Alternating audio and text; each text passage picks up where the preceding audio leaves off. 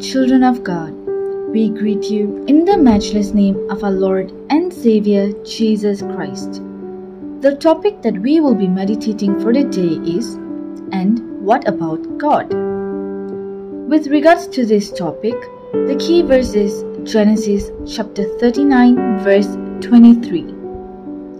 The warden paid no attention to anything that was in Joseph's care because the Lord was with him Whatever Joseph did, the Lord made to prosper. Readers of the books of Ruth and Esther sometimes ask, Where is God in this story?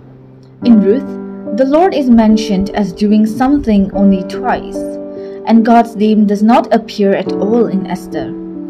This has led some people to say that the book of Esther doesn't belong in the Bible, but God was clearly at work behind the scenes in these people's lives. God was continually involved in Joseph's life too.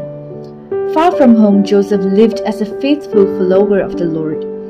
Though it may seem that Joseph made his own decisions, we read several times that the Lord was with him and gave him success. God also blessed the household of Potiphar because of Joseph. And when Joseph was framed and thrown into prison, God was still with him, giving him success in whatever he did.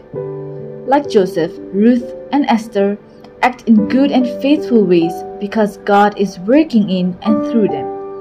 As they address the problems they face, they act with godly wisdom. We believe that God's eyes are on us and that God's will shapes our actions. Nevertheless, faith without wise action is useless. As believers in whom God lives today by His Holy Spirit, we know it is wise to imitate the righteous and courageous behavior of Jesus Christ, whose resurrection from the death we remember this and every Lord's Day.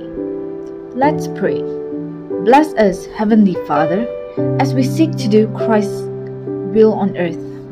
Amen.